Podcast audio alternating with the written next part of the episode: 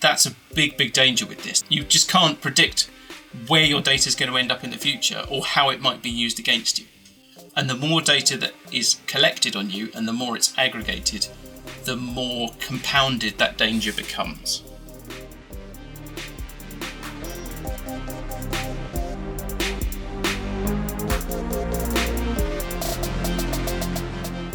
This is Lock and Code, a Malwarebytes podcast. I'm your host, David Ruiz.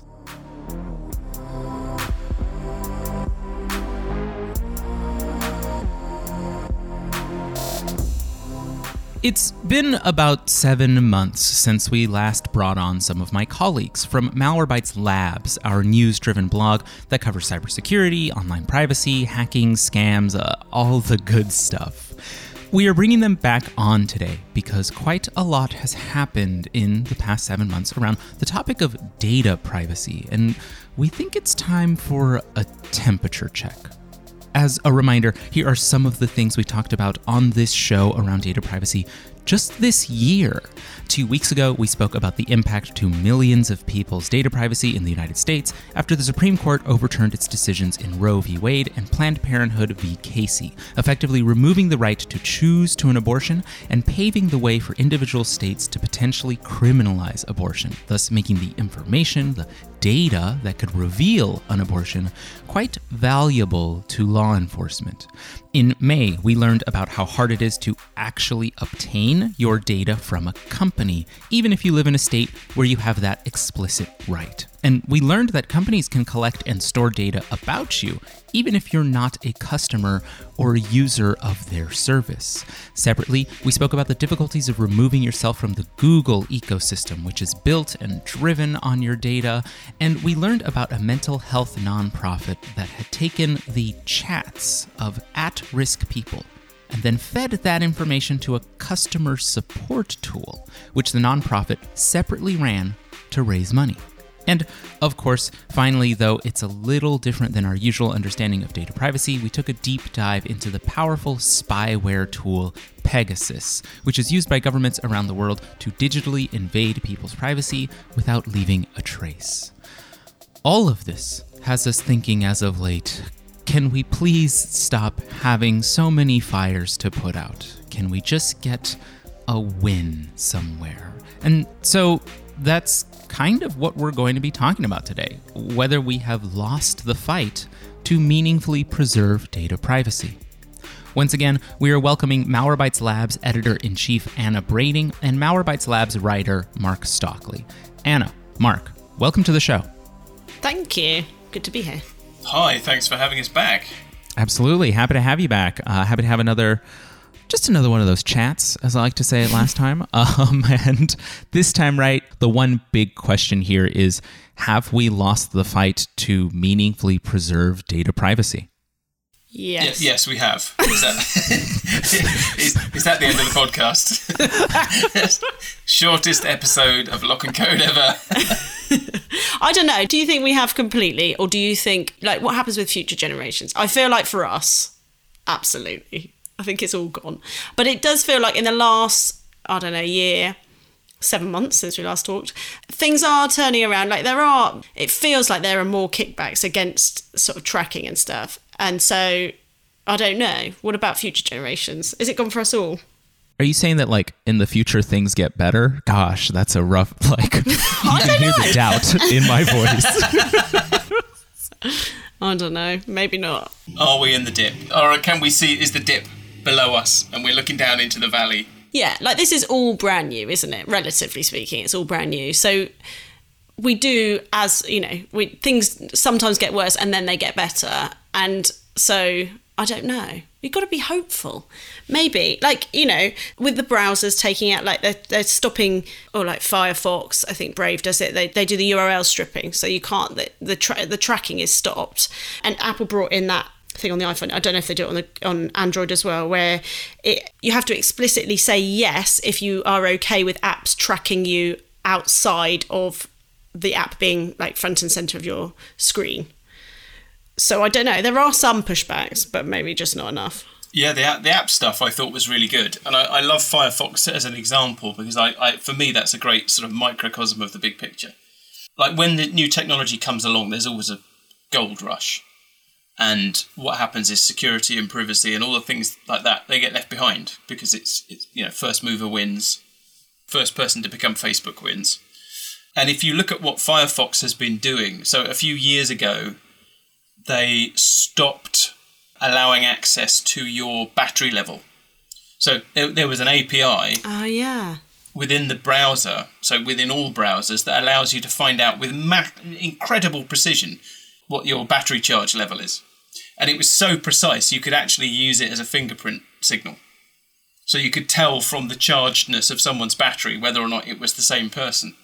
You know, th- this feature was put in with all good intention, but they realized that absolutely nobody was using it for the intended purpose, which was okay, if your battery's really low, maybe the website sort of downgrades to something that takes less power. And actually, the only people, the only use case for it was that people were using it for tracking.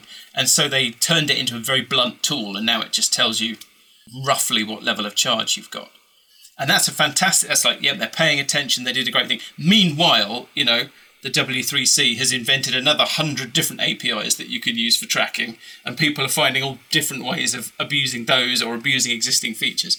So, it, you know, people are trying to do the right thing, but it's very difficult to see how they can ever keep up with this enormous weight of other people that's trying not to do the right thing, trying to find ways to track us. You were mentioning that like there are some companies, right? Like there's good happening, and you said you know you like what Firefox is doing, you like what Apple's doing with these apps, but at the same time, Mark, you said that you're like, no, we've already lost the fight. Is are you? is it like you don't think that these companies are enough to change the system we have right now? Like it's like okay, well we've got that one company doing it, we've got those five, those ten, but it's never going to be like more than that. Yeah, I, I think it's a situation. I mean, obviously, part of it's just my natural sunny disposition, um, but I, I, I think if you look at the way the incentives line up, I think I think it's much harder to be a company that cares about privacy than it is to be a company that doesn't care about privacy. You know, if you just want to operate normally and do the things that everybody else does, and you want to run Google Ads, uh, and you want to know who's coming to your website, and you want to capture their email addresses, you don't have to do very much before you're capturing a whole bunch of data on, on somebody. Long before you decide you're actually sort of aggressively going to go after fingerprinting people or making decisions that actually circumvent people's decisions not to be tracked. But I think it's becoming like a one-upmanship at the moment, isn't it? Because if you take the Firefox example, Facebook have now started encoding their URLs, so you they can't now be stripped out because if they're stripped out, then the URL goes nowhere. So then Firefox has now got to find a way to get around that, and is it just going to be one-upmanship for like forever and ever? I feel like five years ago, people just maybe ten years ago, people just weren't questioning stuff. Like, if you think about when Facebook came out, like maybe even before Instagram, people were just plastering anything on there because they just didn't think about the implications. And it is different now. It feels different. Even though I am speaking from the position of someone working in InfoSec, it does feel like there is slight movement towards generally people wanting more privacy online. So I, I've got a question for you two, actually, if you don't mind, David. I mind so much.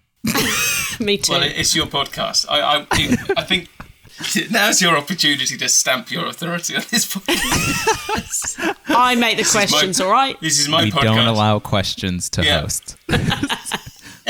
Right. Yeah, what's the question? Yeah, yeah, yeah. Going back to this idea of have we lost the battle, I think it's an ongoing thing, right? So, so even if we've lost it right now, there'll be new companies finding new ways to violate our privacy in future. Uh, there'll be new generations and so on and so on. So it's, it's worth carrying on the fight. What have you seen that's made a difference? You know, we can say that the tide is flowing in a particular direction, but I think there are examples of people doing the right thing or companies doing the right thing or legislators doing the right thing. What what have you seen that you think actually makes a difference? A positive difference in terms of reclaiming some privacy. Yeah, that's great. So off the top of my head, I'm immediately going to the boring answer here, right? Which is like GDPR, like the General Data Protection Regulation Yeah, over, yeah. uh, you know, where y'all live, and that had like a huge impact, honestly, um, because for no more boring reason or exciting reason, however you want to phrase it, than the fact that like the UK and the EU are huge centers of business, and to do business in that region, companies had to comply. Like Yeah. that's it. There was a financial incentive. It wasn't like, wow, these companies really care about data privacy, or now, you know, suddenly the, the theory of change here is that suddenly all these CEOs woke up and they're like, you know, I love privacy. It was like, no, I love money and I can't not make money. So the same dream every night. It's the same, dream. they wake up in the morning. Yep, I still love money.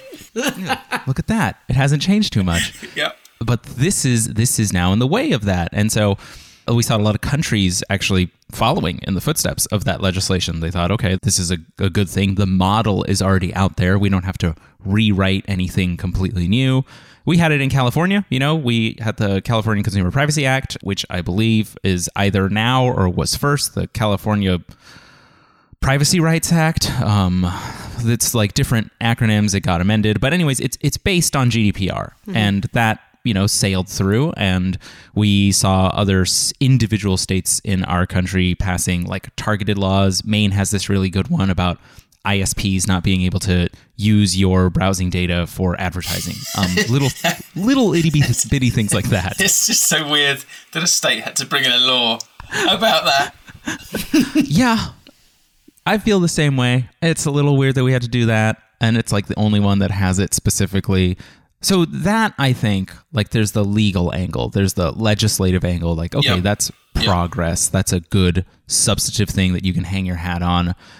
After that, I think privacy, this is a little more nebulous, but uh, I think, like Anna was saying, there's a there's a mood shift. I think privacy is cool now. Like using Signal, using WhatsApp, using iMessage is cool. It's cool to feel like someone's not going to read your messages. You know, like it's just a it's like a neat feeling. And That's that's how the users of the Anom phone felt.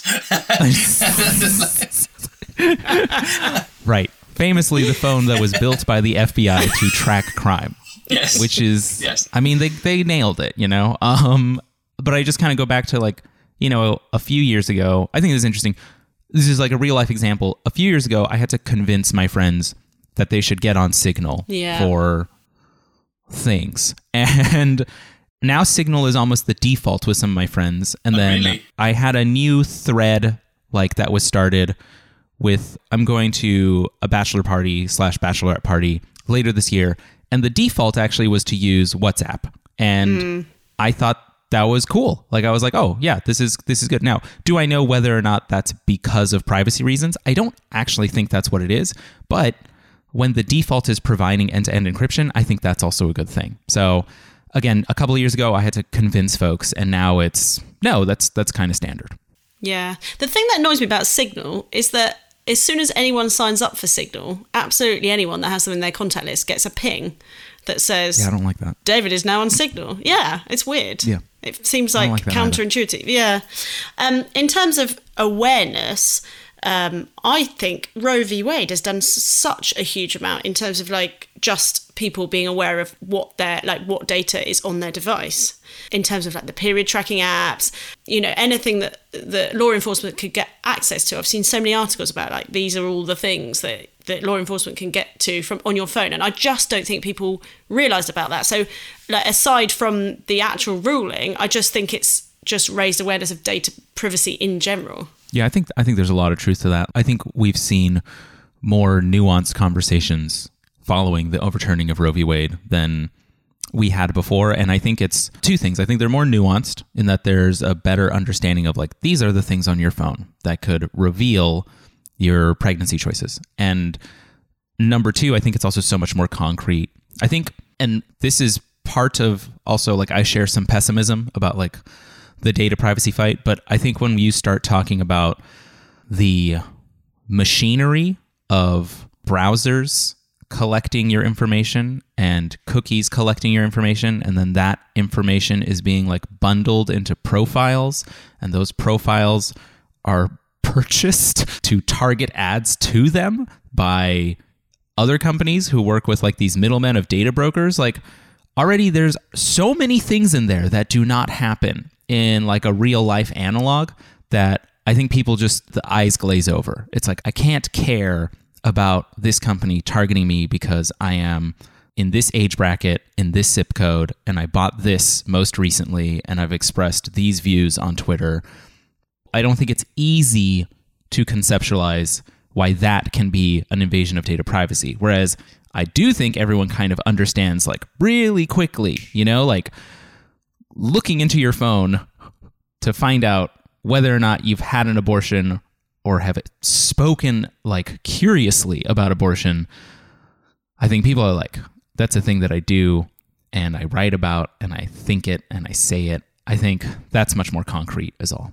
Yeah, completely. I remember having a conversation with a marketer at another company I was at, and I was it was an infosec company, and I was explaining why I didn't think it was good to add extra trackers to our website because our security conscious audience like were really really really against that more than normal people were against it like they were really really against it and he was like but I just don't understand like why don't people want to see ads that are targeted specifically at them like he just couldn't get his head around it but this this goes back to what I was saying earlier about the incentives. I mean, there's a very very strong incentive for that person not to want to see it a certain way. Yeah, yeah, of course. You know, in in a very in a very real sense, their career probably rests on them not seeing things a certain way. I mean, it may be that they, they, they genuinely believe it, but they've got a bit of a hill, hill to climb if they want to progress in marketing. All the tools that they're going to want to make use of are all, to a greater or lesser degree, going to be fracturing someone's privacy, either with their consent or without their consent. I think the whole idea of consent is kind of what David was talking about, was that it's so hard for people to conceptualize how their data might be used and what aggregating their data might lead to. I can't see how anyone is really in a position to offer informed consent about the information that they give up. Um, but I wanted to talk about GDPR because you mentioned it, David. I, I've heard GDPR getting a bad press, and it astounds me because I was working for a company in the UK when GDPR came in, and for the sort of year and a half before it came in, and I have never seen anything like it. It is the single most transformative event in terms of privacy that I have seen in my whole life. And I saw it inside a big company. I, you know, I remember talking to the CISO, and I was, I said, "What are you doing to prepare for GDPR?" And he said, "I'm deleting data. I'm trying to figure out what data we've got and what data we're going to delete, and we're going to delete as much of it as we can." everyone that was on our mailing lists, you know, the marketing email lists were gold dust, and every one of those people had to be emailed to be asked if they wanted to stay on the mailing list. And there were so many things happening kind of under the water, sort of under the surface, that might not be obvious. In order to prepare for it, people took it really seriously. And at the same time, I was a member of a voluntary group which had, let's say, 15 members. And it was also having a conversation with itself about its mailing list of, I think, 40 people and about what we were allowed to email, the, like, what have they signed up for? And therefore, what kind of emails were we allowed to send them? Like, some people had signed up to hear about volunteering opportunities, and some people had signed up to hear about news. And we decided we couldn't mix those two up. You couldn't send volunteering opportunities to the people who'd signed up for news. And that's a measure of how seriously people took it because obviously they were seeing it in their own workplaces. And it reached everyone. So I, I um, I'll keep this quiet, but infosec is not something I necessarily talk about in my spare time. But all my, I, I know it's a surprise. Don't judge me. I have other things to talk about. Um, but I do have a lot of friends that are uh, that are in marketing or work for small businesses, and they were all, we were all talking about it like in our spare time. Like, how are you going to handle GDPR? Just because it was like such a big thing. I wanted to get back to Anna something you were saying about you know you were working with that with that fellow who was like, I don't believe it. Like, why don't people want targeted ads and can we talk about targeted ads for a little bit? Let's do it. This, to me, is the great mystery of the whole privacy debate. So I, I keep hearing that Google is hoovering up all my data. And yeah, there are websites, there are, there are Google owned websites where I can go and I can see the do- data that Google has collected on me. And it knows a great deal about me. And there's a bunch of other companies that do the same thing. And for some reason, they want me to buy the most awful things and the most the, the, the most unrelated stuff. Like I cannot, for the life of me, match up all Are the you things sure? that, that these What companies have you know been about me. googling? all the things these Sure, no, you're know. not into that, Mark. Oh, all right. it's not. It's not in my history. I swear, I never, I never yeah. looked at this. I s what are you talking about? How how did this come onto my screen? but do you know what I mean? Like it seems to me, it seems to be as dumb as, oh, I see you visited a website for gardening equipment. I'm just going to show you adverts for gardening equipment forever now. You know, or, or I see you visited your own employer's website. Oh yeah. I will now continue to show you adverts for things that you're not going to buy because you get them for free from the person you work for. I like just the level of dumbness versus the amount of data collection. Just I cannot I cannot reconcile those two things. Like somebody's been sold down the river here. But also, it is very, very good, isn't it? Because the amount of people that say, I spoke about rusks. I don't know Right. use that example. Um, I spoke about This is people in inverted commas, by the way. People. the amount So, of people yeah. who say this. yeah, people say I spoke about gardening shoes, Mark, and I spoke about it in front, and my phone was off. But then I went on Instagram, and it served me an advert for gardening shoes. So it must be I be was in the middle me. of a forest and there was no one around. exactly. And the next thing I know, yeah, Google heard me. Yeah, I mean, obviously, like the targeting has to be good enough, like you said. Whereas this, there is this myth out there that people believe that if they speak something out loud verbally, that their phone is listening to them, and therefore that is what's being used to serve them ads for X, Y, or Z. And like a lot of research has gone into this, it is not true. Like it's not that that is happening. It's what's happening is that all of the other systems that are in place to track what you do have come to the conclusion that you will be talking about those things. Like that that's a thing that it's it's come to the conclusion that that's a thing you want. It's actually guessed it already. It just happens to be that you fulfilled the algorithm's wish. Like you you said yeah now I'll talk about it out loud. Like it's terrifying in its own way but it is weird. There's two sides of the coin. I think one of the things that people do mention quite a bit is that why is it, you know, you get an ad for this thing that you want, and when you buy it, you still get ads for it afterwards. It's like, shouldn't there be something in there that says, like, I don't I don't need this anymore. I bought it. Why am I still getting ads for it? And it's bizarre. Like it's very bizarre. I do wonder if. Let's imagine a world where we are in the dip and the death of privacy invasion is on the cards. And I wonder if it will come down to the money. Like you say, the CEO wakes up in the morning and he's like, I still care about money. And, and I am actually deeply skeptical about how effective these things really are. Because they are something that everybody has sort of. So when I say these things, I mean like the sort of targeted advertising you're talking about. Because people have adopted them wholesale, and it's very difficult to find a company that's not doing it. I'm not sure what the differentiator is, and particularly for small companies. So it's something I noticed in the last decade. Was I was uh, working with small companies, and the margins or the, the sort of margin of success for them using online advertising just got narrower and narrower and narrower because it, the whole thing works on as a bidding war. Naturally, over time, the prices percolate up, so that it just about works for you you know and the most successful companies will maybe make it work but lots and lots of people can't quite afford it can't quite afford to make it work. And I, I do wonder if if at some point we will turn around and go actually we're spending a lot of money invading people's privacy and we are paying for the ability to measure something which would be there anyway even if we didn't measure it quite so closely. Yeah, but there's a there's a whole industry around that. There's a lot of people in jobs doing that. So there's, there's got there'll have to be something for them to do. Yeah, sorry, sorry, folks, if that's if that's what you do. No it's the price Yeah. worth paying.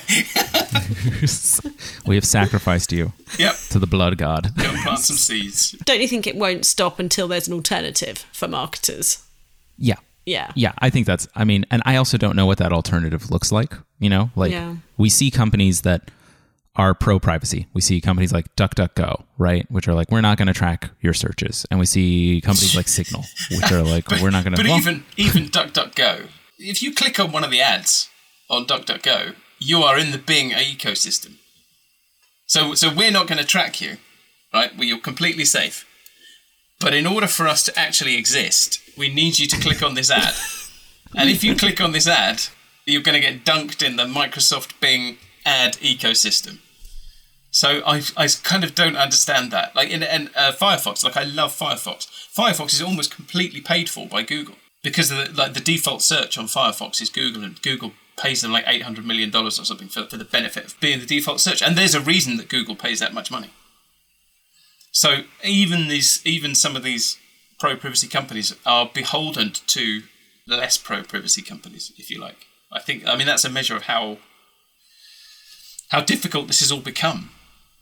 I think you know, and it's uh, things like Signal, which are probably as close as you can get to a genuinely pro privacy organisation.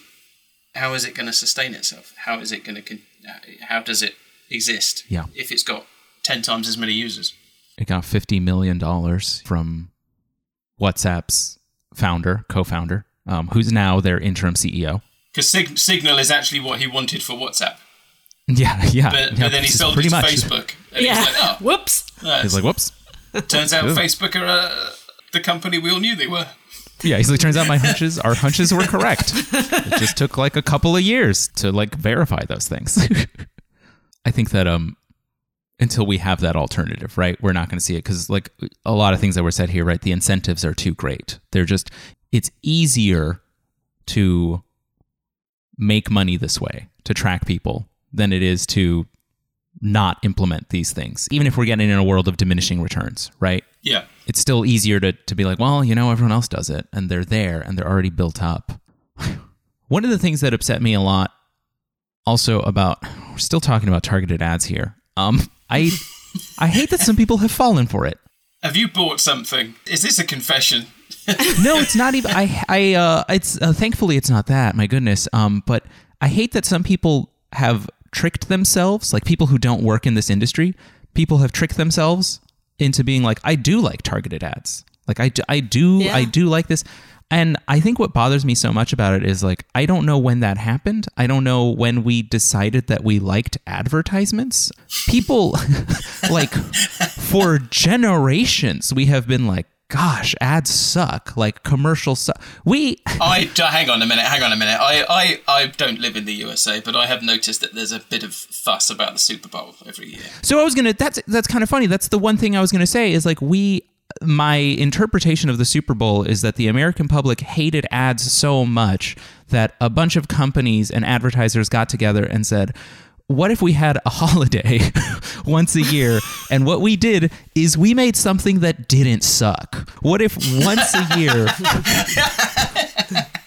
we like put effort into it and that's how i feel about ads i think that's how i thought the the the american country thought about ads was like yeah they all really suck but once a year you know they like they like hire a writer and then we can watch it because it's enjoyable and it's funny and now now we're like i love ads. I love i love scrolling through instagram and i learned that i need luggage or i need you know this thing. And i just don't i Yeah. have a little self-respect okay? But if there's an acceptance of advertising in general, like we all grew up where we had to watch the adverts on when you're watching a television program, you've got to sit through the adverts, right? Most of them are completely irrelevant for you. If you have an acceptance that there will be ads in your life and you're not concerned about privacy or you're not aware of the privacy implications, and then Instagram or whoever are serving you ads that are relevant to you, then that, of course, that's preferential to like an advert that's completely irrelevant. Uh, if you're not thinking about the privacy, I, I guess it's that maybe. I, yeah, I, I think the, the problem is when I was growing up and there were you know two TV channels.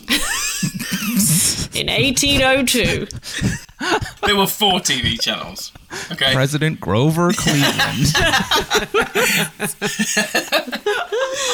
that young Buck Churchill had just had just become prime minister. There were four TV channels, yeah, and the price of the price of watching TV was three minute ad breaks or whatever they were. It's very obvious what you're paying. You know, the, the, the trade off is very obvious. Yeah. And Yeah. what worries me now is what I was saying earlier, which is I don't think it is possible. I don't think I know what I'm paying to see targeted ads. Mm. Because I think what Roe v. Wade, the recent podcast you did was brilliant, by the way, David Thank you. if people haven't listened to it, go go listen to the last podcast before this one. I think what that illustrated very powerfully was you may not even be in a position to understand the trade-off that you're making. Let's say you you know exactly what data you're parting with. It's quite possible that the significance of that data will change over time, and that's what happened with the Roe v. Wade decision. Is that people may well have been making perfectly sensible choices about the data they were prepared to pay with for certain features and facilities, and then overnight, the significance of that data that they were prepared to part with changed completely. And how could you possibly have known two years ago, if you decided to use a period tracking app, what trade off you would be making in two years' time when the Supreme Court makes a decision? That's a big, big danger with this. You just can't predict where your data is going to end up in the future or how it might be used against you. And the more data that is collected on you and the more it's aggregated, the more compounded that danger becomes. And I don't know how you ever legislate for that, unless you can get to a situation where capturing any data at all is seen as a bad thing and a price not worth paying. Yeah, but then that's how do we live our modern lives? That's that's not going to happen, is it? Go in the garden, plant some seeds. No. build a tinfoil hat. There's nothing wrong with my tinfoil hat. Build a bunker. So the, the the big shame of it all as well. The the thing I was I asked you the question earlier about what what do you think makes a big difference. The thing that I think makes the biggest difference in terms of improving people's privacy has been shocking events big data breaches. And I think actually this goes across security as well as privacy. I don't think anything you can do decades of awareness trying to tell people, you know, your data's being used like this and this company takes this information and their story. Absolutely nothing moves the needle like a massive scandal. And the Snowden revelations 10 years ago were exactly that. You know, there was there was a sort of a bubbling undercurrent. At the time if you remember the web was almost entirely unencrypted. Like when you went and, when your browser went and fetched a web page it was almost certainly using an unencrypted connection. Unless you were at the point where you were typing in a password or you were at the point where you were typing in a credit card number. But at all other times everything was unencrypted. And the snowden revelations one of the many effects of that was that it tipped that on its head and suddenly there was momentum behind this idea of actually let's encrypt everything by default. Let's make that the thing that we value. And it happened in internet terms almost overnight. And now we're at, the point where the web is you know the, the, majority of web traffic is encrypted. And it's it's odd to see web traffic that's unencrypted. And i think facebook as well if you remember facebook back in it was sort of 2009 2010 they went through this period of changing everyone's settings arbitrarily. Oh yeah. Like they obviously realised that they couldn't make enough money because everybody had set up their preferences so that they weren't parting with any information. So on a number of occasions, Facebook overnight they just went, "Oh, we've just reset all your preferences. We've created a new set of preferences. We've reset them all. If you still want your old preferences, go back in and tick all the boxes again." I don't think they even told anyone, did they? Like you just go in and you'd be like, "Oh, hold on, my profile is public again. I need to change that." I'm sure it never used to be. I think that caused an explosion in interest Yeah. in this idea of kind of hardening your Facebook profile. It didn't push people to the point of leaving Facebook, but it was definitely the wake up call because there was a sort of honeymoon period from 2006 to about 2010 where people just thought it was absolutely great, apart from me. It was absolutely great. I also think that time in Facebook's history also showed how like nascent the understanding of data privacy was because I remember even back then there were conversations about like because we knew this back then. We knew if you uploaded your photo to Facebook that Facebook pretty much owned it. And I remember the conversations with my friends at the time were okay, so what? We're like, what's Facebook gonna do? Are they gonna like use my photo on a billboard? Like, why?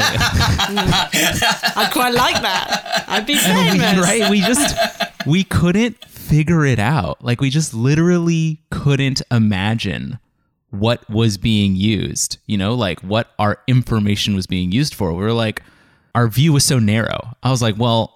I like photos because photos are cool, but why would Facebook like photos? You know, and then you know years later we find out that you know we're they're they're training a you know face recognition algorithm on everything that we input, and they are also just combing through everything we say. It's not just our photos; it's where we check in, it's who we're friends with, it's what our networks are. And I remember in particular, like when it really hit me as a person of like, oh, this is terrifying. I was at a party with like people that I didn't know, and Facebook recommended that I friend people that I physically met at the party. Ah, yeah. Because Facebook would know. It was like, oh, well, David isn't just like stuck somewhere like on his lonesome and he's like terrified or something like that. Like, David is here with a bunch of people he knows, and those people know these people, and these people know those other people, and they're all in a one meter distance from one another, you know? And it was like, yeah, they probably met and they probably could be Facebook friends. And that's, I think, when it really hit me. This was like 2012, 2013, I think. And I was like, oh, this is terrible. this sucks. I absolutely hate this. This is this, this is the worst thing. This isn't my photo on a billboard, you know? Like, Yeah. Although your photo is on a billboard, by the way. Now Yeah, that like that- that- that- I'm pretty sure that did happen. this guy uses Facebook. yeah, I think it's just like we had trouble conceptualizing what was happening. And I think people still have trouble with that Yeah. today. That's to me what the biggest like obstacle is with it, but I totally understand also like how that goes hand in hand with like what you were saying Mark, like there need to be huge events for people to grasp what is happening. Uh, you know, Snowden's confirmations of NSA spying. Um, uh, Cambridge Analytica was like a really big one. Oh yes, um, a couple of years yes. ago. But again, again, kind of weirdly, not enough to get people to, you know, I, I, I, imagine them. They're all standing on a bridge, and like on a suspension bridge, and one by one, the cables are doing that fantastic sort of that great movie noise they have when a cable unwinds. A high know, like that sort of twang, and one by one, people are watching these cables sort of ping away. like the supports of the bridge are just giving away one by one, and they're all still stood on the bridge going, "No, one one support is probably fine. we we can get by with three cables. I'm going to stay on the bridge. I like the bridge. My friends are on the bridge.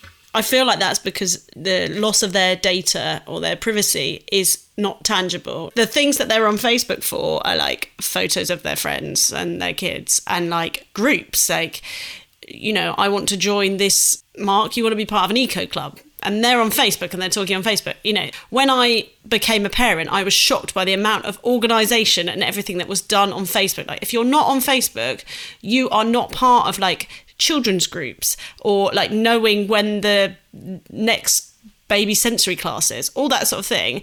And so if you remove yourself from that, you're actually, you know, you're losing Yes. you're losing something and it's not the same as thinking I'm losing my data privacy because it's not tangible. It's not the same. And I, I actually had to because you, you know I am actually a member of like an eco club. I know. and and I, I had to because I'm the sort of the least non-technical in the room. They said, "What what should we do to get the message out?" And every single other small local voluntary group is on Facebook, and all the mums are on Facebook. And I had to say, against every fibre of my being, I'm like, "You need a Facebook account." And then I was in the weird position of they'd set up this Facebook account, but I couldn't help them with it because I absolutely refused to have my own personal Facebook account. So it's like, you set up a Facebook account because you need it, so I'm prepared to compromise your privacy. Like, the need is greater, but I'm not going to help because I'm not prepared to compromise my privacy because I'm, I'm not going to start a Facebook account over this. I've managed to wait, you know, 15 years.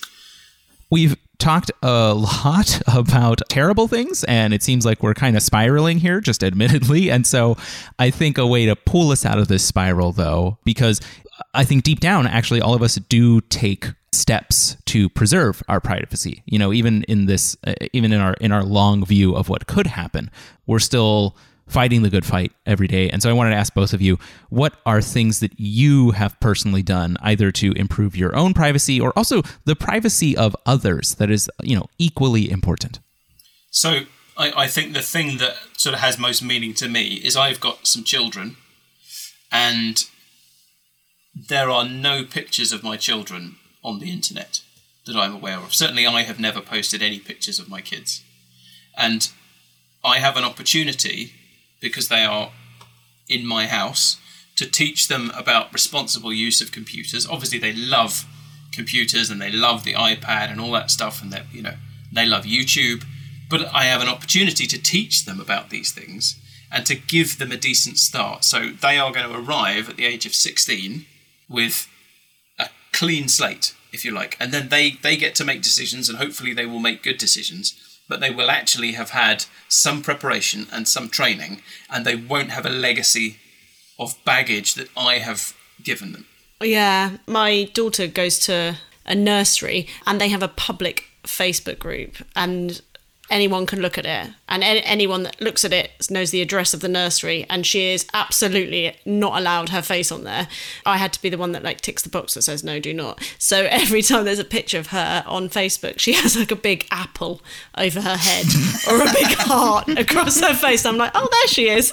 She's having a nice day but the other thing that I haven't done that I've been very careful about doing with my kids is I they what I hate is that when people do birth announcements they say my baby was born this is the full name of my baby they were born at this time at this date at this hospital and you're like what are you doing? This is their like you've given away everything already. So my kids birthdays are not online they have never like their birthday celebrations and like have never been posted online they don't have their date of birth anywhere. I mean facebook probably knows it anyway but you know i've tried those are both really good. Those are both great, and they're against the tide of, I think, norms that we see today, where there are entire accounts based off of like families or accounts of, you know, parents and their children with like way too many followers. And I couldn't handle 10 people telling me about commenting on my day every single day. Like, I don't understand why you would invite 17 million, Yeah. you know? Like, shut it down.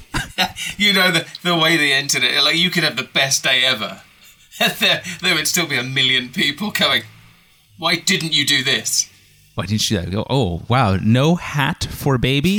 Welcome skin cancer, you know? Like, no, I'm not. I just wanted to invite myself into that. Anna, Mark, I wanted to thank you again so much for taking time to speak about this today. thank you thanks for having us thank you for inviting us on To our listeners at home, we'll talk to you again in two weeks. Until then, stay tuned and stay safe. And remember, you can read all our cybersecurity coverage on Malwarebytes Labs at blog.malwarebytes.com. And please, if you like what you heard today, follow and review our show. Finally, our intro music is by Kevin MacLeod from Incompetech.com, and our outro music is by Woa from Unminus.com. Today's show was edited by Eric Johnson from LightningPod.fm. Thank you, folks.